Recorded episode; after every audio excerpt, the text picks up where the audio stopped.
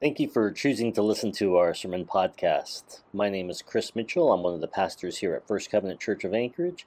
If you have any questions or prayer requests, feel free to stop by or send an email to office at anchoragefirstcovenant.com. God bless. Um, I don't know if I introduced myself. I'm Criss. If anybody doesn't know, I'm one of the pastors here. Uh,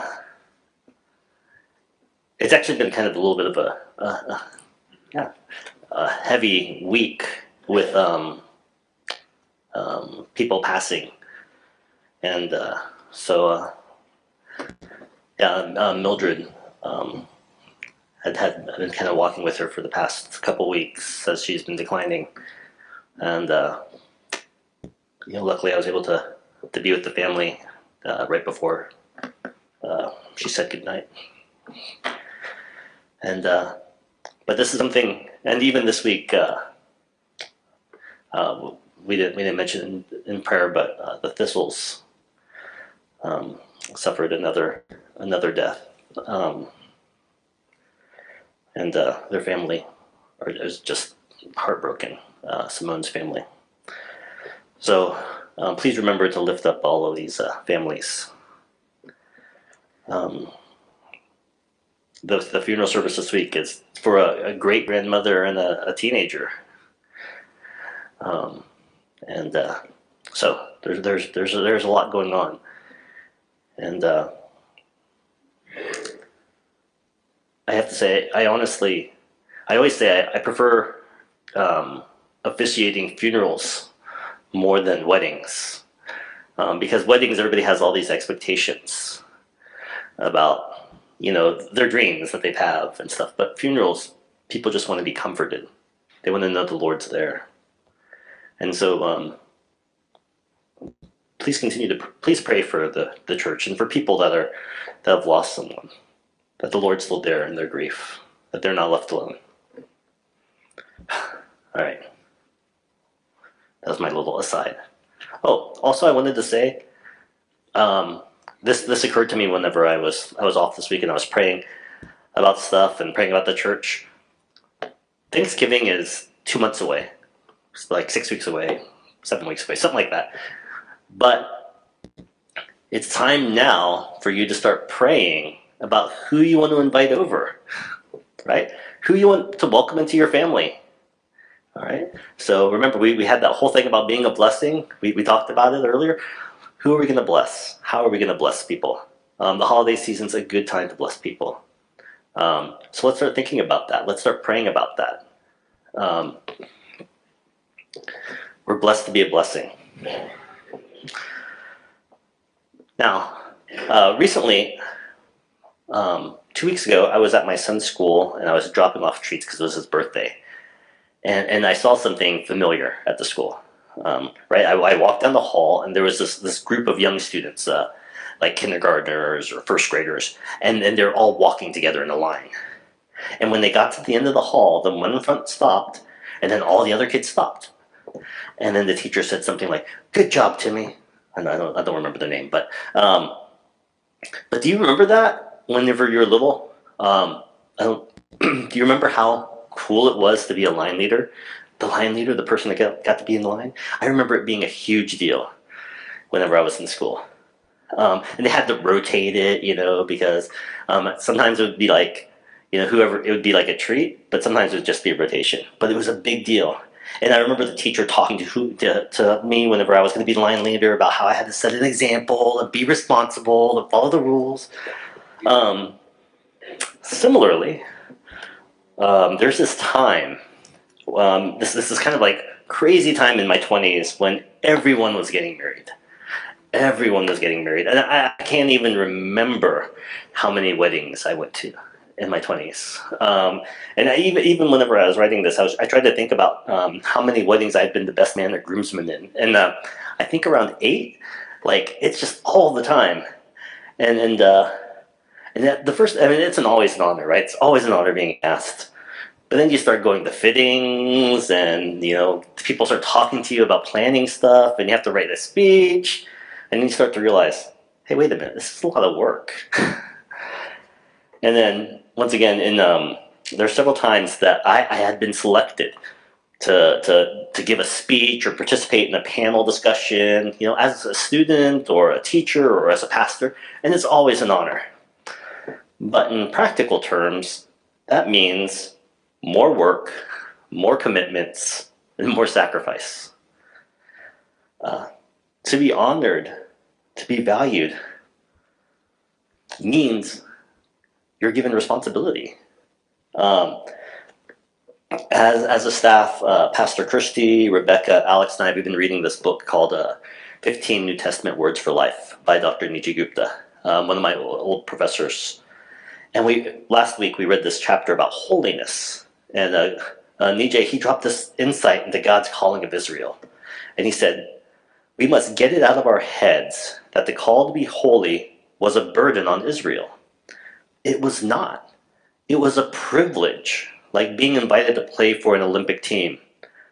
While the training would be rigorous and the standards impossibly high, it was an undeniably rare and awesome honor. Being chosen is an honor. Israel was honored beyond all, every, any other nation. But that calling required that Israel be distinct from every other nation. It meant it had to do more. It is held to a higher standard because it was called to reflect God's holiness here on earth. Uh, we're in the ninth week of our series through the book of Exodus, the, the defining book of Israel. And this book explains how Israel became a nation. It details how God rescued the Israelites and through a 40 year trek through the wilderness formed them into a people. And instructed them on how to live in the world in a way that demonstrated God's holiness and glory. And, and we're reading this because we're on a journey. We're on a journey. We're sojourners, traveling through this world until the kingdom of God comes in its fullness.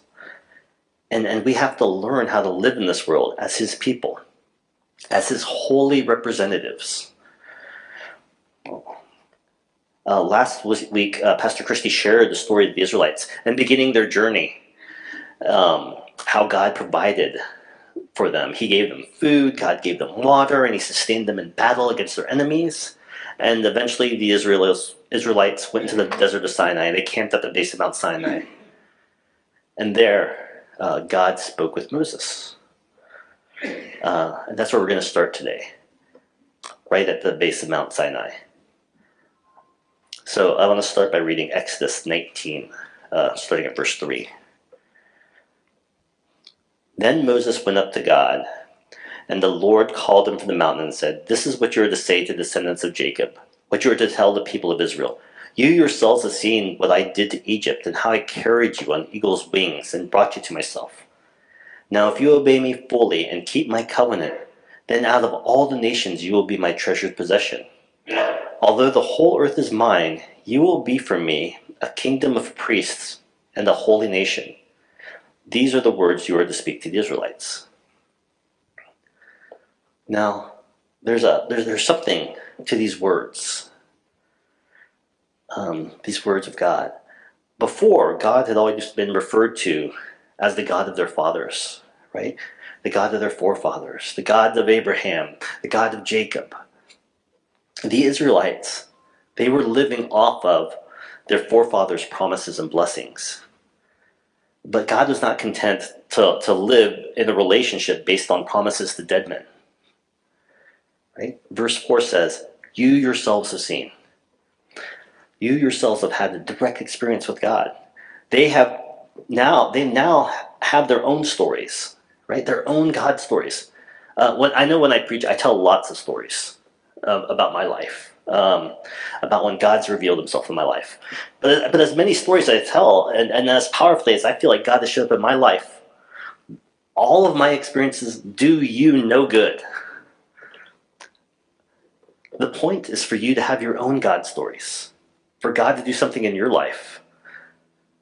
Not to base your faith on of what God said in my life, or in the life of your parents or your grandparents. Um, that's actually one of the uh, affirmations of the Covenant Church, the first one, uh, the necessity of new birth, right? You have to be born again. You have to have a personal, experiential, living relationship with God. You have to personally know and have experienced the saving grace of Lord, the Lord Jesus.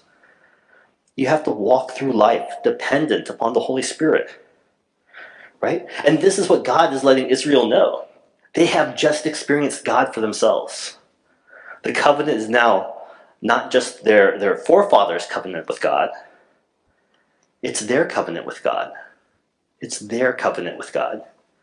And so Moses had all the Israelites gather at the base of the mountain to purify themselves, and then he and Aaron, they climbed up onto the mountain where God spoke to them. And this is where Moses is given the Ten Commandments. And I'm going to go over them briefly. Um, but the first thing that God said to Moses before giving any of the commandments is uh, Exodus, uh, verse 20, um, sorry, chapter 20, verse 2. I am the Lord your God, who brought you out of Egypt, out of the land of slavery. God let Moses know that God saved them first. Right? God's salvation was an invitation into a new way of life. God didn't give Moses the Ten Commandments when the Israelites were still slaves in Egypt. Right? They weren't told, all right, now, as soon as you can follow these 10 rules, I'll set you free. No. The grace comes first. The grace comes first. And then and that grace becomes an invitation right? An invitation to lead a holy life, a new life. And and and, and the Ten Commandments or, or Ten Rules is actually kind of a, a poor name for what God gives Moses. So they're actually not referred to as rules. Um, they are not laws. Uh, there are no penalties ascribed to them. Uh, later on in the Bible, there's more direct laws given. But if you notice, there's no, no not really penalties ascribed to these. This is just how you're supposed to live. These are principles uh, for people to live as God intended people to live. And so, even though we do not live under the law, as Israel did, the principles are still valid. So, um, there's 10 of them, so I'm going to work quickly through them. Um, I think it'll be a little faster than the plagues. But number one, no other gods. Exodus 23 You shall have no other gods before me people are going to worship all sorts of things. They'll put all sorts of things first in their life. But the first priority for God's people is God. God has to be first.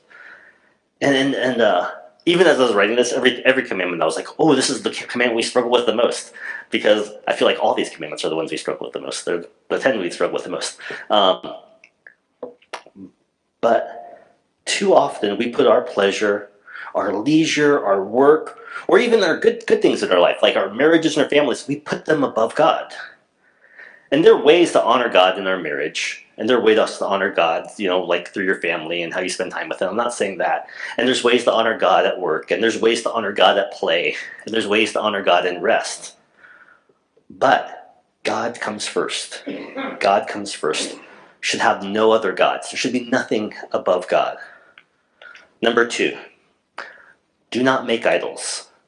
You shall not make for yourself an image in the form of anything above, in heaven above, or on the earth below, or, the, or beneath, and or in the waters below. You shall not bow down to them or worship them, for I, the Lord your God, am a jealous God, punishing children for the sins of the parents to the third or fourth generation of those who hate me, but showing love to a thousand generations of those who love me and keep my commandments.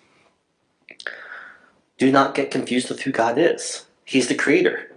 Don't mistake created things with the creator. Worship God. Worship God, right? This goes right back to the next one. Oh, another things. Um, the things about punishing parents for their sins to the third or fourth generation, that's a figure of speech. Okay? Read, I mean, read the whole thing, right? So, I am a, so listen to it again. I am the Lord your God, am a jealous God, punishing children for the sins of the parents to the third or fourth generation of those who hate me, but showing love to a thousand generations of those who love me and keep my commandments. So if a person, you know, hates God, um, that's in the 602nd generation of those that love God, does it pause and then the next three generations are hated and then there are 398 more generations, you know, and then God starts loving again? Okay? It's a figure of speech to show you how much more God is loving. Okay, God's so so sure punishment ends. There, there there's an end, but God's love is eternal. It keeps going. It's so much more abundant. Okay, you can't even compare them. The third or fourth generation to a thousand generations, a thousand generations. The point is to show that God's love is so much more lavish, so much more abundant than anything we can imagine. Than anything we can imagine. All right, number three do not use the Lord's name in vain. You shall not misuse the name of the Lord your God, for the Lord will not hold anyone guiltless who misuses his name. Don't use God's name. Don't use God to manipulate people or circumstances. And, and I, this is something we need to remember right now. This is this is this is a political season. This is election season. We hear politicians talking to us all the time. We need to remember God is not a tool to convince people or manipulate pe- situations to our advantage. Okay? Do not use the Lord's God's name in vain, right? Do not misuse it. Right? God is God is to be worshiped. God is to be adored. God isn't a tool. God is not a tool. Number 4. Remember the Sabbath. Remember the Sabbath day by keeping it holy. 6 days you shall labor and do all of your work. But the seventh day is a Sabbath to the Lord your God. On it you shall do no work, neither you, nor your son, nor your daughter, nor your male or female servant, nor your animals, nor any foreigner residing in your towns.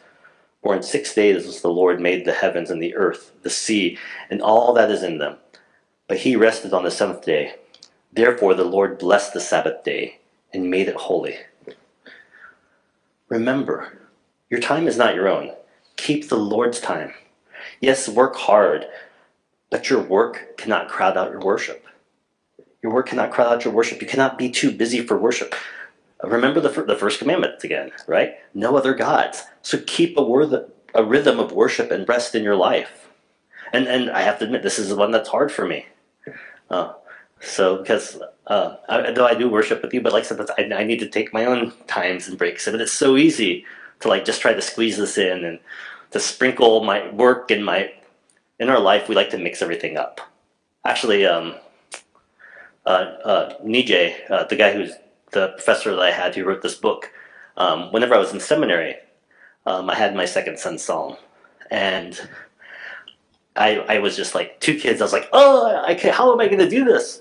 And I was just the, um, I was having a really hard trouble, and I wanted to drop this class, and so I met with him, and I was like, Nijay, I love this class. He was teaching a class on the Gospel of John. And I was like, but I got to drop it. Like, I, I can't do this with all the kids. And and Nijay, if um, he like cranks out books and articles and like he's a machine. And uh, and I was like, Nijay, how do you do it? And he said, well, well and uh, Nijay, um, so so he, I mean, he's American, but um, he, he's of Indian descent. He goes, well, I notice that Americans like to mix everything up, right? They like to work and play at the same time. And they like to do this and that at the same time. And so they never quite can get everything done because they're always mixing everything up. So, so I, I work from 8 to 5. And when I work, I work. And then when I stop, I stop. And that's what he did. And that's you know, he publishes like a book or two a year. He writes articles, blah blah. But so that that that was his rhythm. That's what he does. So he doesn't mix up his play and his work. Anyways, this, that's what this reminds me of. There are times for things. And sometimes it's hard. We get confused because we try to do everything at the same time. Right? Let's get a, oh, well, I can just squeeze in a little bit of work on my weekend and but I can still catch this, and then I'll swing by church and I'll pray, and then well, you know, you try to fit everything in. Develop a rhythm, develop a schedule. Um, actually, that's why, as a parent, summer times are so chaotic because there's no schedule. Um, it gets hard. Um, school year, there's a rhythm. Um, so I always get happy when school starts because uh, that means I'm going to be on a schedule. Um, not not so much for my kids, but for me. Okay, sorry. Number five. Number five. Honor your ancestors. Um, honor your father and mother so that you may live long in the land the Lord your God is giving to you. Um, now, I, I know I kind of I changed this one a little bit because I said ancestors instead of your, your, your father and mother. Uh, because I think this is hard for people with uh, a history of abuse in their families. Uh,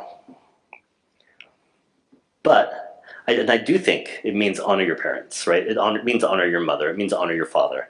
Uh, but in Hebrew, uh, there's no word for grandfather or grandmother or great grandfather or great grandmother.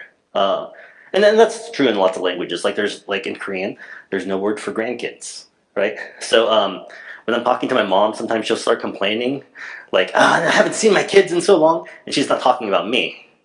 She's talking about my kids. And the first couple, the first time I was like, Mom, well, those are my kids. And she goes, You know what I mean, because she sees them like they're all her kids. They're her descendants. Um, so, so yeah, and back then people lived in extended family groups, right? So their grandparents would also be living. So it's not just your your your parents; it's your grandparents. But also, look at the whole commandment, right? The commandment is tied with the promise to Israel's forefathers, right? About inheriting the land. So it's not just about how you treat your parents. This is also about your ancestry.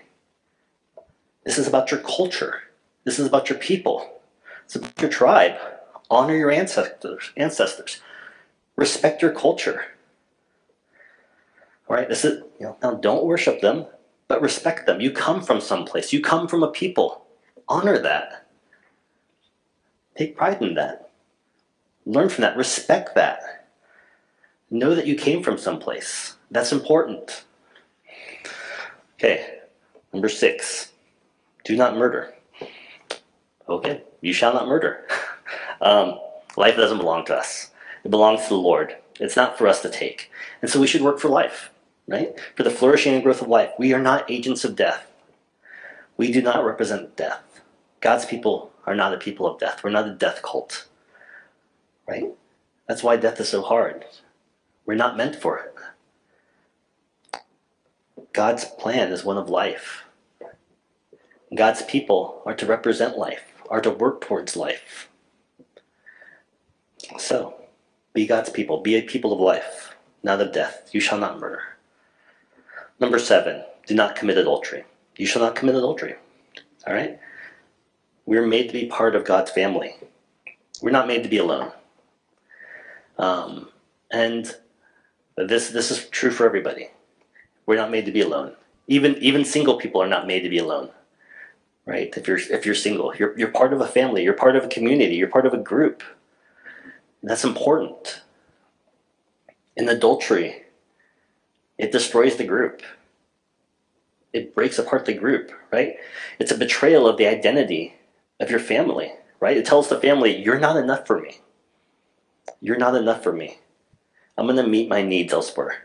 And it, and it tells the person that you're cheating with, right, that their group is not enough for them, right? it, it betrays. It's not just a betrayal, it, it, it betrays everyone. And there's a reason why God often describes his relationship with Israel as a relationship with an idolat- or a adulterous person, right? It's a deep betrayal and rejection of the identity of, of, of who you belong to. Especially in a marriage relationship, it's a, it's a deep betrayal and of your identity of yourself, right? Because the two become one. Okay, number eight. Do not steal. You should not steal. God provides. Israel learned this over and over again through their journey in the wilderness. God will give the people what they need. Trust in God. There is enough. God has given you enough. I mean, you're still here, right? You're still here. Israel, so the Israelites that got this, they made it there. They got it. God provided for them therefore. That so far, don't mistrust God Right? So don't steal. Number nine, do not lie. You shall not give false testimony against your neighbor. God is true. How can we reflect, how can we reflect God's nature if we're false? Right? God's true. We can't be false. And uh, number 10, do not covet. And I, I worked hard because I was like, oh, is there a better word than covet? Jealous? And I was like, oh no, jealous doesn't work. I, I stuck with covet. Um, and we'll get into why. but you shall not covet your neighbor's house. You shall not covet your neighbor's wife, or his male or female servant, his ox or donkey, or anything that belongs to your neighbor. You have enough. You have enough. Don't base your life on somebody else's. Right? Don't base your life on somebody else's. You have enough. God is enough. Right? Uh, many of you might remember um, that's actually the first blessing I give church. You know, every year I do a blessing. That's the first one I gave to the church. You are enough. You have enough. Christ is enough. And it's and it's still true.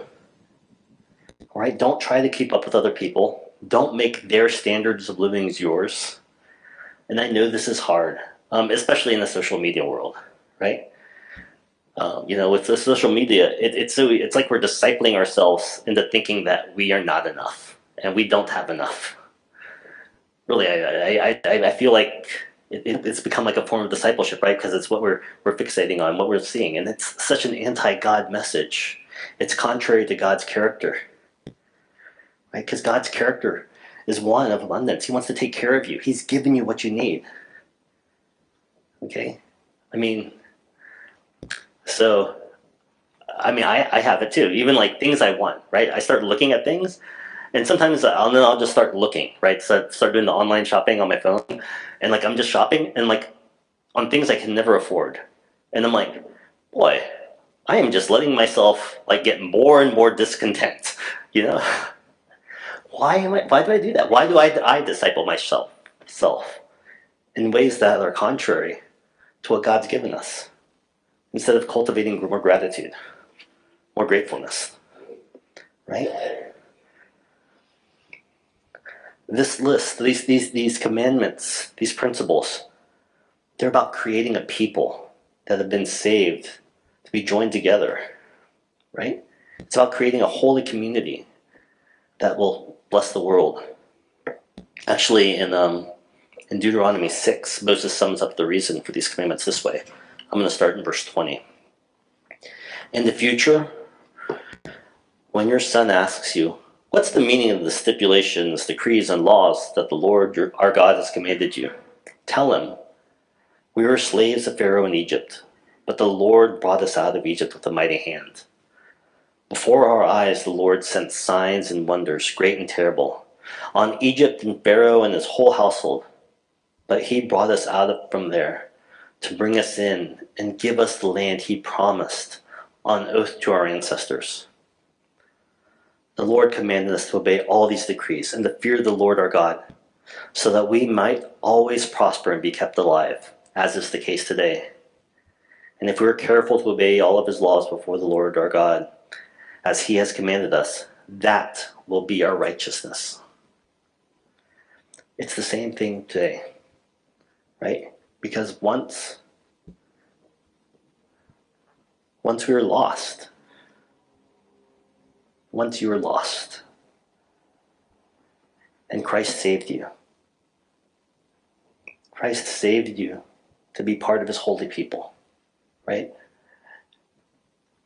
And you have a story, a story of God rescuing you. And if you don't have the story yet, you're invited into the story, right? God rescued you. He called you to be part of his family. And because of this high calling, we're called to lead a holy life reflecting his goodness and glory in this world. Right? To be a blessing, to help shine the light, to, to, to, to be his representatives on this earth. Right? That's who we are. That's our identity. That's what these commandments are about. Okay? They're not a bunch of rules. They're teaching us how to be a blessing and how to be shaped by God. Let's pray. Holy Father, Lord, um, we are a stiff necked people. And there's actually, maybe we're not stiff necked, maybe we're too much of a rubber neck people, turning this way and that. Lord, um, by whatever captures our fancy in the moment, Lord, instead of being steadfast and looking towards you, teach us how to see you Teach us how to worship you. Teach us how to be your people. Remind us of the ways you've rescued us, the ways that you've saved us, Lord. give us those holy experiences, God, that reinforce remind us of your goodness, Lord.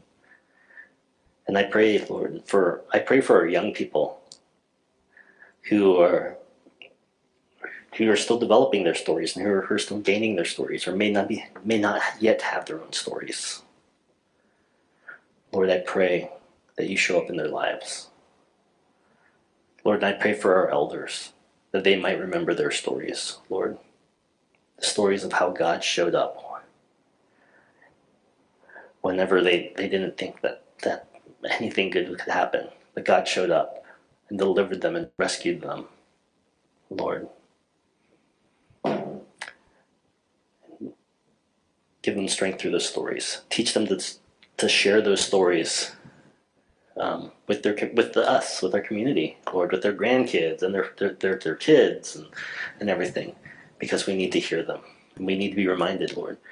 Teach us how to remind each other that you've done so much, that you're so good. In Christ's name I pray. Amen. Oh,